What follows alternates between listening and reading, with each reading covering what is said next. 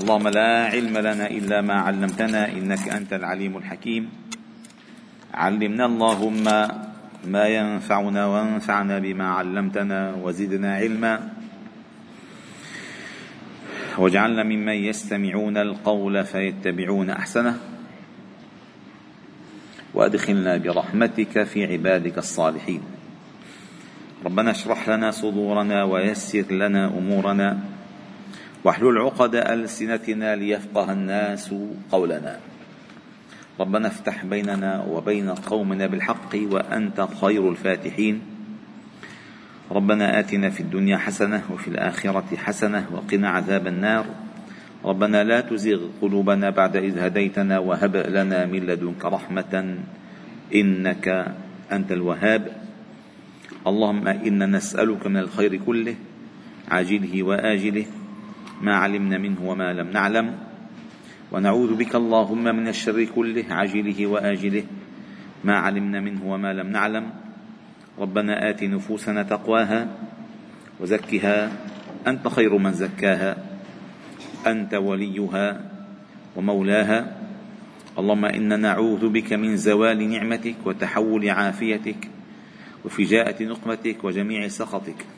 اللهم لك الحمد حتى ترضى ولك الحمد إذا رضيت ولك الحمد على الدوام. وبعد أيها الأحباب الكرام فهذا المجلس السادس والعشرون من قراءة هذا الكتاب الموسوم بالشفاء بتعريف حقوق المصطفى صلى الله عليه وسلم. ووصلنا فيه إلى الباب الرابع. قال المؤلف رحمه الله تعالى أبو الفضل القاضي عياض رحمه الله قال الباب الرابع فيما أظهره الله تعالى على يديه من المعجزات وشرفه به من, به من الخصائص والكرامات. وهذا باب جليل القدر. وسنخوض فيه في بحر عميق. في بحر عميق. لأن أساس النبوة دلائل النبوة هي التي الله جل جلاله أراد أن يستدل الناس من خلالها على نبوته وصدقه. وأعظمها إعجازا القرآن الكريم. ولكن جرى على يديه من المعجزات الهائلات التي لم تجتمع لنبي قط. لم تجتمع. الآن سيمهد لهذا الموضوع. وبتم وبتم آه، تعرفون شخصية هذا هذا الإمام. هو إمام لغوي بداية وأصولي وجلس آه، بين يدي كبار العلماء المحدثين والفقهاء والأصوليين والأدباء واللغويين. لذلك تتلمس من خلال كلماته هذه الدسامة التي استطاع أن يأخذها أن يأخذها من جملة من جلس إليه من أدبه ورقة ألفاظه وعذوبة كلماته وجمال بيانه. والآن سترى منه شيء العجاب. هذا الإمام أبو الفضل. قال المؤلف رحمه الله تعالى حسب المتأمل. أن يحقق أن كتابنا هذا لم نجمعه لمنكر نبوه نبينا محمد صلى الله عليه وسلم ولا لطاعن في معجزاته فنحتاج إلى نصب البراهين عليها وتحصين حوزتها حتى لا يتوصل المطاعن إليها ونذكر شروط المعجز والتحدي وحده. وفساد قول من أبطل ونسخ شرائع ورده بل ألفناه لأهل ملته. هذا الكتاب هو لنا بل ألفناه بالتعريف لأمته بحقوقه بل ألفناه لأهل ملته. والتأليف في اللغة هو الجمع التأليف ليس الابتداع والابتكار التأليف جمع ألف بين أي جمع بين قلوبهم. فألفه أي جمع شوارد حسن ما أراده في كتاب واحد. فقال بل ألفناه لأهل ملته الملبين لدعوته المصدقين لنبوته ليكون تأكيدا في محبتهم له. ومن مات أي بركة وزيادة ومن مات لأعمالهم وليزدادوا إيمانا مع إيمانهم. ونيتنا أن نثبت أو أن نثبت في هذا الباب أمهات معجزاته ومشاهير آياته لتدل على عظم قدره عند ربه. وأتينا منها بالمحقق والصحيح الإسناد وأكثره مما بلغ القطع أو كاد وأضفنا إليها بعض ما وقع. في مشاهير كتب الأئمة. وإذا تأمل المتأمل المنصف أهم شيء المتأمل أن يكون منصفا. إذا ما كان منصفا عنده خلفية جاي عند شيخ وحط خلفية ونادى الشيخ ما منيح والله لو طلع الضرر من تمه ما حينبسط.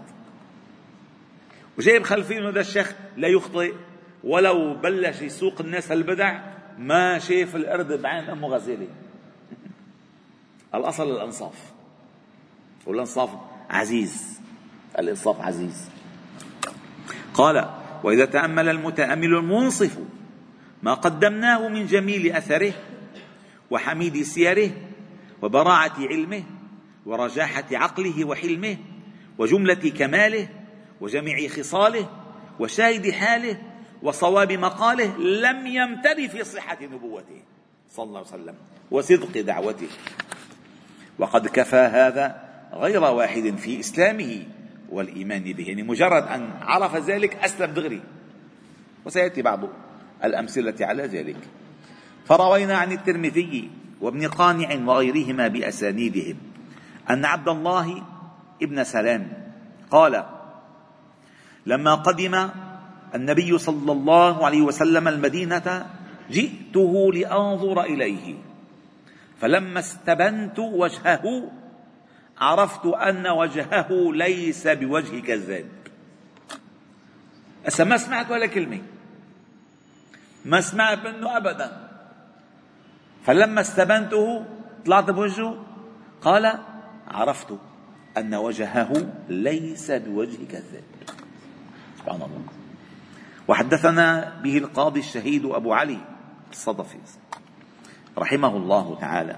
قال حدثنا أبو الحسين الصيرفي وأبو الفضل بن خيرون عن أبي يعلى البغدادي عن أبي علي السنجي عن ابن محبوب عن الترمذي حدثنا محمد بن بشار حدثنا عبد الوهاب الثقفي ومحمد بن جعفر وابن أبي عدي ويحيى بن سعيد عن عوف بن أبي جميلة الأعربي عن زرارة بن أوفى عن عبد الله بن سلام الحديث وعن أبي رمسة التيمي أتيت النبي صلى الله عليه وسلم ومعي ابن لي فأريته فلما رأيته قلت هذا نبي الله صلى الله عليه وسلم. وروى مسلم وغيره أن ضمادا ضماد من ثعلبة الأزدي هذا ضماد كان رجلا عاقلا حصيفا شاعرا يطلب في المهمات الصعبة والمشكلات المدلهمة. ضماد اسمه ضماد بضمد فلما وفد عليه وشو قصة وفد, وفد ضماد إليه سمع في مكة سمع بخبره وأن قريشا ضاقت به ذرعا وأنهم يقولون عنه أنه ساحر. فأتى إليه وقال بنفسه بيعمل سكوب إعلامي أنا. بروح بطببه بطببه وبركي بشتغل من خلاله. وأنقذ قريش مما تعانيه. ما عم له حل. أنا الحل عندي. وأنا ذكي حصيف. فأتى إليه قال له ليه ما تعذب حالك. أنا دواك عندي. ما تستصل المسألة يعني حل لك. فأتى إليه فقال ف فبعدما سمع حديث النبي صلى الله عليه وسلم قال له النبي صلى الله عليه وسلم إن الحمد لله نحمده ونستعينه. من يهدي الله فلا مضل له ومن يضلل فلا هادي له. وأشهد أن لا إله إلا الله وحده لا شريك له وأن محمدا عبده ورسوله. فقال له ضماد أعد علي كلماتك هؤلاء فقد بلغن قاموس البحر. هات يدك وبيعك.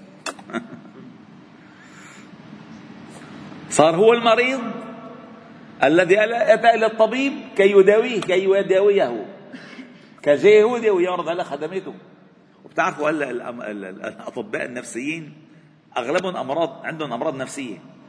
فبيحاولوا ينقلوا مرض نفسي عند عند المريض فبيصيروا مثل بعض. فبيشعر المريض إنه صار عم يتحسن. ليش لا؟ واحد مثله.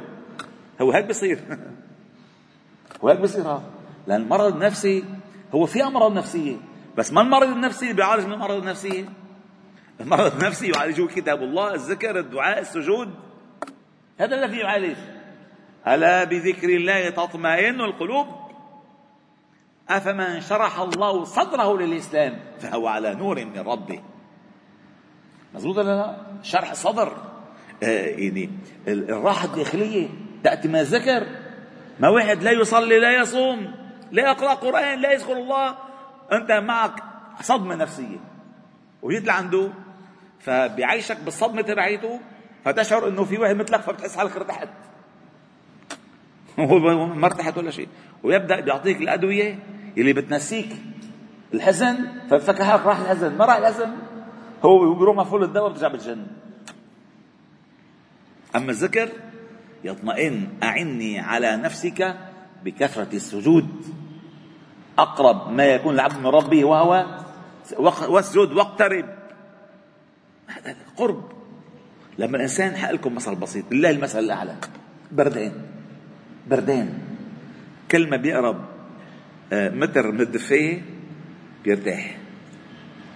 بيوصل لمرحلة بيعود. لا في قرب أكثر مشان ما يحترق ولا في بعد مشان ما يخسر الحرارة. هذا هو الذكر. هذا الذكر. تطمئن. تطمئن. فقال أعد علي كلماتك هؤلاء فقد بلغن قاموس البحر. هات يدك أبايعك. الله الله. وقرأوا قصة إسلامه في السير جميل جدا. وقال جامع بن شداد ومن ومما أذكره أنه قال وعن قومك قال وعن قومي. بايعوا عن قومه على أن يبلغ هذا الدين إلى قومه فجاء بهم جميعا. الله أكبر. لأن كان ما أحد يشك في رجاحة عقل ضماد ما هو لما الإنسان بيشكر على شيء بيجيب وراه. فهو معقول حدا يضحك عليه؟ حاشا وكلا. فقال وقال جامع بن شداد كان رجل منا يقال له طارق. فأخبر أنه رأى النبي صلى الله عليه وسلم بالمدينة. فقال هل معكم شيء تبيعونه؟ قلنا هذا البعير. قال بكم؟ قلنا بكذا وكذا وسقا من تمر. فأخذه بخطامه وسار إلى المدينة. فقلنا بعنا من رجل لا ندري من هو. ومعنا ضعينة فقالت أنا ضامنة لثمن البعير رأيت وجه رجل مثل القمر ليلة البدر لا يخيس بكم. يعني خلص اطمئنوا هذا البائع أمين. فأصبحنا فجاء رجل بتمر فقال أنا رسول الله أو أنا رسول رسول صلى الله عليه وسلم إليكم يأمركم أن تأكل من هذا التمر وتكتالوا حتى تستوفوا. ففعلنا. الله الله. لأن هو آه، آه، بيع بيع اشترى بوسق من تمر وما قبض فقال معقول هيك؟ فبعد فترة بعث له رسول وقال لهم هذا وسق من تمر. وفي خبر الجلندة ملك عمان قال لما بلغه أن الرسول صلى الله عليه وسلم يدعوه إلى الإسلام قال الجلندة والله لقد دلني على هذا النبي الأمي حين أقنعني به أنه لا يأمر بخير إلا وكان أول آخذ به ولا ينهى عن شيء إلا وكان أول تارك له وأنه يغلب فلا يبطر أو فلا يبطر ويغلب فلا يضجر ويفي بالعهد وينجز الموعود وأشهد أنه نبي. وقال نفطاوة أو نفطوي على اللفظتين في قوله تعالى يكاد زيتها يضيء ولو لم تمسسه نار. قال هذا مثل ضربه الله تعالى لنبيه عليه السلام يقول يكاد منظره يدل على نبوته وإن لم يتل قرآنا. كما قال ابن رواحة لو لم تكن فيه آيات مبينة لكان منظره ينبيك بالخبر. صلى الله عليه وسلم. لو لم تكن فيه آيات مبينة لكان منظره ينبيك بالخبر. وقد آن لنا أن نأخذ في ذكر النبوة والوحي والرسالة وبعده في معجزة القرآن وما فيه من برهان ودلالة. فصل. في النبوة والرسالة والوحي اعلم رحمك الله الله تعالى اعلم أن الله جل اسمه قادر على خلق المعرفة في قلوب عباده والعلم بذاته وأسمائه وصفاته وجمع تكليفاته ابتداء دون واسطة. لو شاء. لو شاء. كما حكي عن سنته في بعض الأنبياء وذكره بعض أهل التفسير في قوله تعالى وما كان لبشر أن يكلمه الله إلا وحيا. وجائز أن يوصل إليهم جميع ذلك بواسطة تبلغهم كلامه. وتكون تلك الواسطة إما من غير البشر كالملائكة مع الأنبياء أو من جنسهم كالأنبياء مع الأمم ولا مانع لهذا من دليل العقل. وإذا جاز هذا ولم يستحل وجاءت الرسل بما دل على صدقهم من معجزاتهم وجب تصديقهم في جميع ما أتوا به. لأن المعجزة مع التحدي من النبي صلى الله عليه وسلم قائم مقام قول الله تعالى صدق عبدي فأطيعوه واتبعوه. يعني المعجزة التي تكون بين النبي صلى الله عليه وسلم كأنها تقول المعجزة صدق عبدي فآمنوا به واتبعوه. لسان حالها يعني. وشاهد على صدقه فيما يقوله وهذا كاف. والتطويل فيه خارج من الغرض عن الغرض. فمن أراد تتبعه تتبعه وجده مستوفا في مصنفات أئمتنا رحمهم الله تعالى أي فليرجع إليه. فالنبوة في اللغة أو في لغة من همز كالمدنيين النبيين فالنبوءة في لغة من همز مأخوذة من النبأ وهو الخبر. وقد لا تهمزوا على هذا التأويل تسهيلا. النبي النبوة النبيين. والمعنى أن الله تعالى أطلعه على غيبه وأعلمه أنه نبيه فيكون نبي منبأ. أي نبي مخبر. فعيل بمعنى مفعول أو بمعنى مفعول أو يكون مخبرا عما بعثه الله تعالى به ومنبئا بما أطلعه الله عليه فعيل بمعنى فاعل. ويكون عند من لم يهمزه من النبوة أي هو النبوة ما ارتفع من الأرض. ومعناه أن له رتبة شريفة ومكانة نبيهة عند مولاه عند مولاه منيفة فالوصفان في حقه مؤتلفان أي متقاربان. سواء هذا النبي يخبر عن الله فيما أخبره به وأنبأه أو هذا النبي ممن رفعه الله تعالى مكانة فعلمه ما لم يعلمه أحدا سواه. على كلا المعنيين. وأما الرسول فهو المرسل ولم يأتي فعول بمعنى مفعل في اللغة إلا نادرا. يعني رسول مرسل هو رسول بس هو مرسل. وإرساله ما, ما معنى إرساله؟ أمر الله تعالى له بالإبلاغ إلى من أرسله إليه. واشتقاقه من التتابع. الرسالات يعني تتابع الشيء تتابع الشيء من قوله جاء الناس أرسالا. إذا تبع بعضهم بعضا. فكأنه ألزم تكرير التبليغ أو ألزمت الأمة اتباعه اتباعه. يعني بدك تمشي معهم. واختلف العلماء. هل النبي والرسول بمعنى أو بمعنيين؟ وهذا بحث في في علم العقيدة. بس ذكروا حتى لا يعني يتجاوز إلى غيره من غير أن يمر عليه. فقيل هما سواء وأصله من الإنباء وهو الإعلام واستدلوا بقوله تعالى وما أرسلنا من قبلك من رسول ولا نبي. فقد أثبت لهما معاني الإرسال وما أرسلنا. أرسلنا من قبلك من رسول ولا نبي. فالرسول مرسل والنبي مرسل. نعم. وقال ولا يكون النبي إلا رسولا ولا الرسول إلا نبيا. وقيل هما مفترقان من وجه.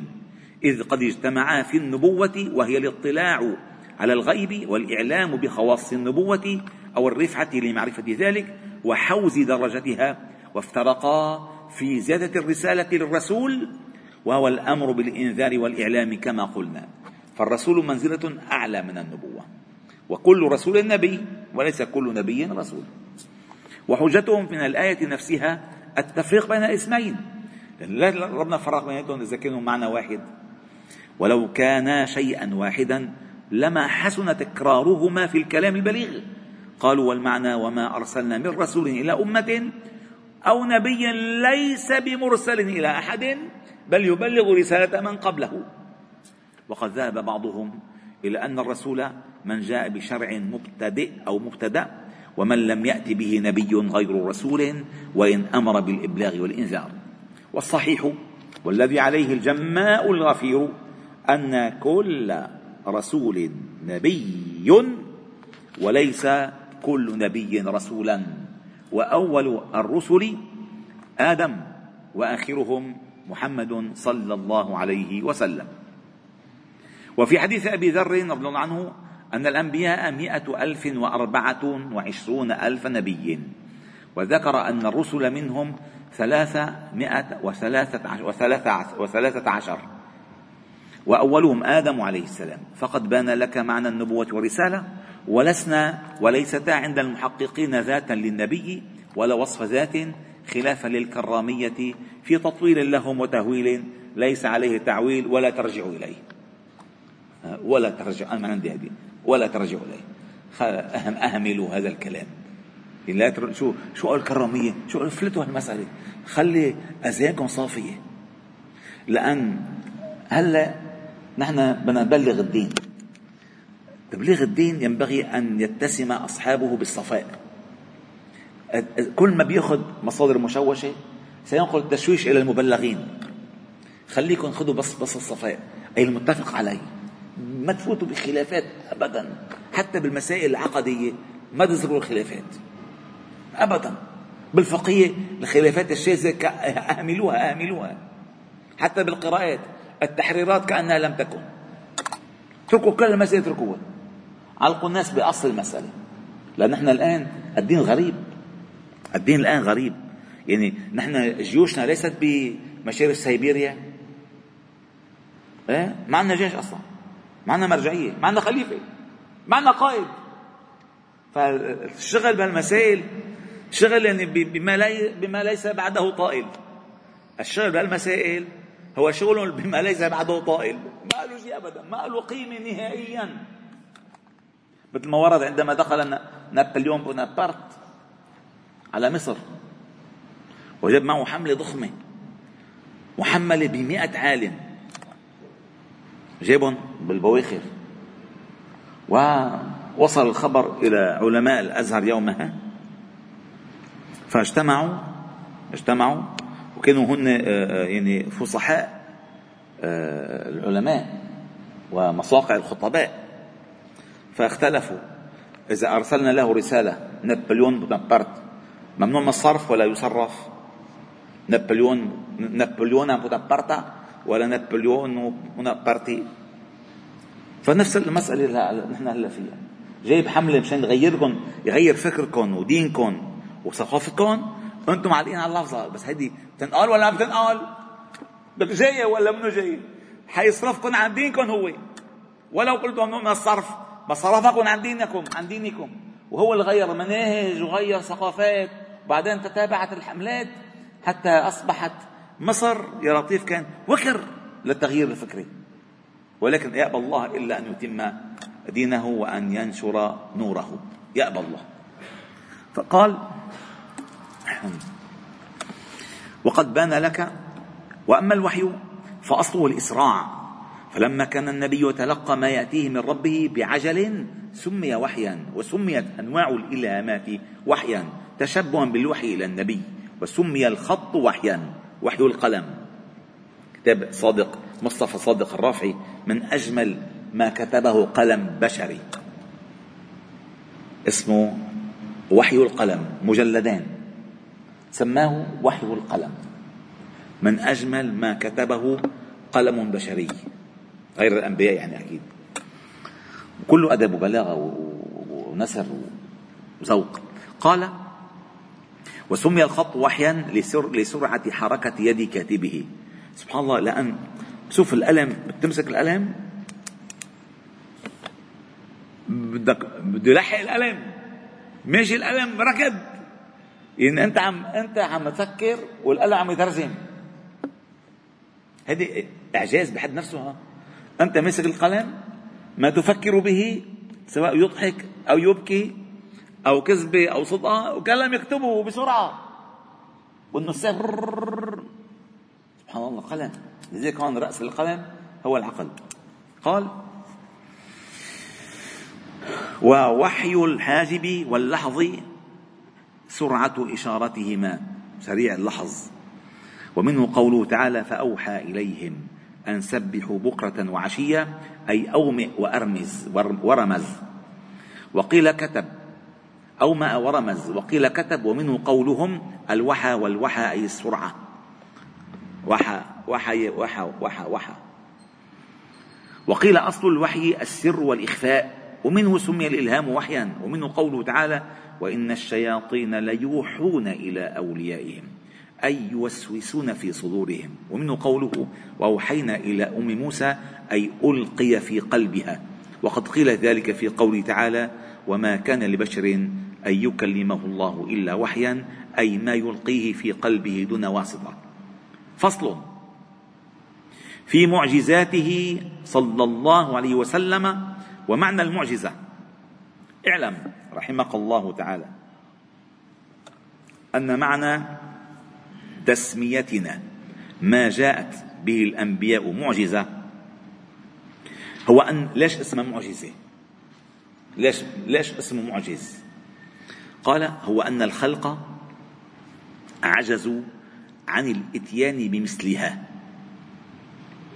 وما هو عجز الإنسان؟ مؤخرته.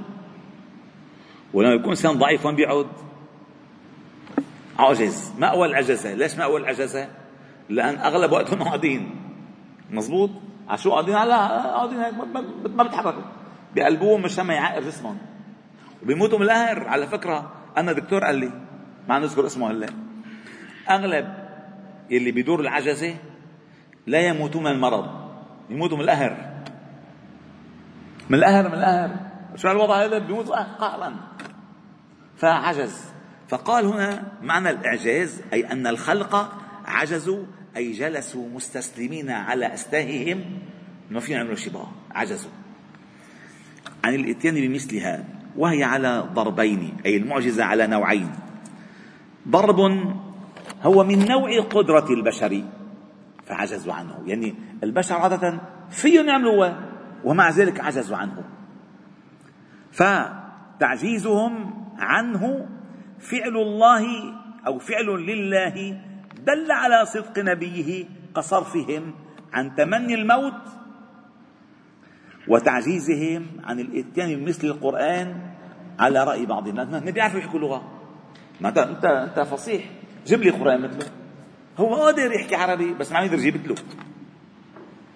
وضرب نوع آخر خارج عن قدرتهم فلم يقدروا على الاتيان بمثله كأحياء الموتى وقلب العصا حية وإخراج الناقة من صخرة وكلام شجرة ونبع الماء بين الأصابع وانشقاق القمر مما لم يمكن أن يفعله أحد إلا الله. فكون ذلك على يد النبي صلى الله عليه وسلم من فعل الله تعالى وتحديه من يكذبه أن يأتي بمثل تعجيز له. واعلم أن المعجزات التي ظهرت على يد نبينا صلى الله عليه وسلم ودلائل نبوته وبراهين صدقه من هذين النوعين معا. وهو أكثر الرسل معجزة وأبهرهم آية وأظهرهم برهانا كما سنبينه وهي أي المعجزات في كثرتها لا يحيط بها ضبط فإن واحدا منها وهو القرآن الكريم لا يحصى عدد معجزاته بألف ولا ألفين. ولا أكثر لأن النبي صلى الله عليه وسلم قد تحدى العرب كلهم بسورة منه فعجز عنها. ولا سيذكر لطيفة جميلة جدا جدا. فأتوا بسورة مثله. فالنبي صلى الله عليه وسلم أمره الله تعالى أن يتحدى قومه أن يأتوا بسورة من مثله. قال قال أهل العلم وأقصر السور في القرآن إنا أعطيناك الكوثر. ثلاث آيات. فكل آية فكل آية أو آيات منه أي من القرآن بعددها وقدرها معجزة. هي مثلا إذا قلنا آية بكتاب الله تعالى تعدل هذه السورة. إذا هذه الآية معجزة كما أن هذه السورة معجزة. فهمتوا كيف؟ قال فكل آية أو آيات منه بعددها وقدرها معجزة. يعني إذا كل قدر سورة الكوثر بالقرآن معجزة. لأن وأقل السور هي سورة الكوثر. وهو تحدى الله تعالى بها من خلال وحي أن أن يأتي قومه بمثلها. فعجزوا. إذا كل آيات بقدر الكوثر هي معجزة. فإذا طلعنا على آية المداينة بيطلع كل سطر منها معجزة. لأن هي أطول آيات القرآن. خمسة عشر سطرا. نعم. فقال ثم فيها نفسها معجزات على ما سنفصله في من طوى عليه من المعجزات. ثم معجزاته على قسمين. قسم منها علم قطعا ونقل إلينا متواترا كالقرآن. فلا مرية ولا خلاف بمجيء النبي صلى الله عليه وسلم به وظهوره من قبله واستدلاله بحجته. وإن أنكر هذا معاند جاحد فهو كإنكار وجود محمد صلى الله عليه وسلم في الدنيا. في حدا يقول لا ما في كان محمد بالدنيا. أعوذ بالله. وإنما جاء اعتراض الجاحدين في الحجة به فهو في نفسه وجميع ما تضمنه من معجز معلوم ضرورة ووجه إعجازه معلوم ضرورة ونظرا كما سنشرحه. ثم قال بعض أئمتنا ويجري هذا المجرى على الجملة أنه قد جرى على يديه عليه السلام آيات وخوارق وعادات إن لم يبلغ واحد منها معينا معينا القطع فيبلغه جميعها. فلا مرية في جريان معانيها على يديه ولا يختلف مؤمن ولا كافر أنها جرت على يديه عجائب وإنما خلاف المعاند في كونها من قبل الله أو غيره. وقد قدمنا كونها من قبل الله تعالى وأن ذلك من مثابة قوله صدقت أيها النبي. والحمد لله رب العالمين. سبحانه وبحمدك نشهد أن لا إله إلا أنا سبي مقطع مشان القسم الثاني. فقد علم وقوع مثل هذا أيضا من نبينا صلى الله عليه وسلم ضرورة لاتفاق معانيها. كما يعلم ضرورة وجود وجود حاتم. يعني حدا منا شاف حاتم؟ أو وصلوا بسند متصل أنه في حاتم؟ بس خلص علم أنه في حاتم طائي كان كريم. كان كريما. وشجاعة عنترة وحلم أحنف والاتفاق الأخباري الواردة عن كل واحد منهم على كرم هذا وشجاعة هذا وحلم هذا وإن كان كل خبر بنفسه لا يجب العلم ولا يقطع بصحته. والحمد لله رب العالمين. سبحانه وبحمدك أشهد أن لا إله إلا أنت. نستغفرك ونتوب إليك. صل وسلم وبارك على محمد وعلى آله وأصحابه أجمعين. والحمد لله رب العالمين.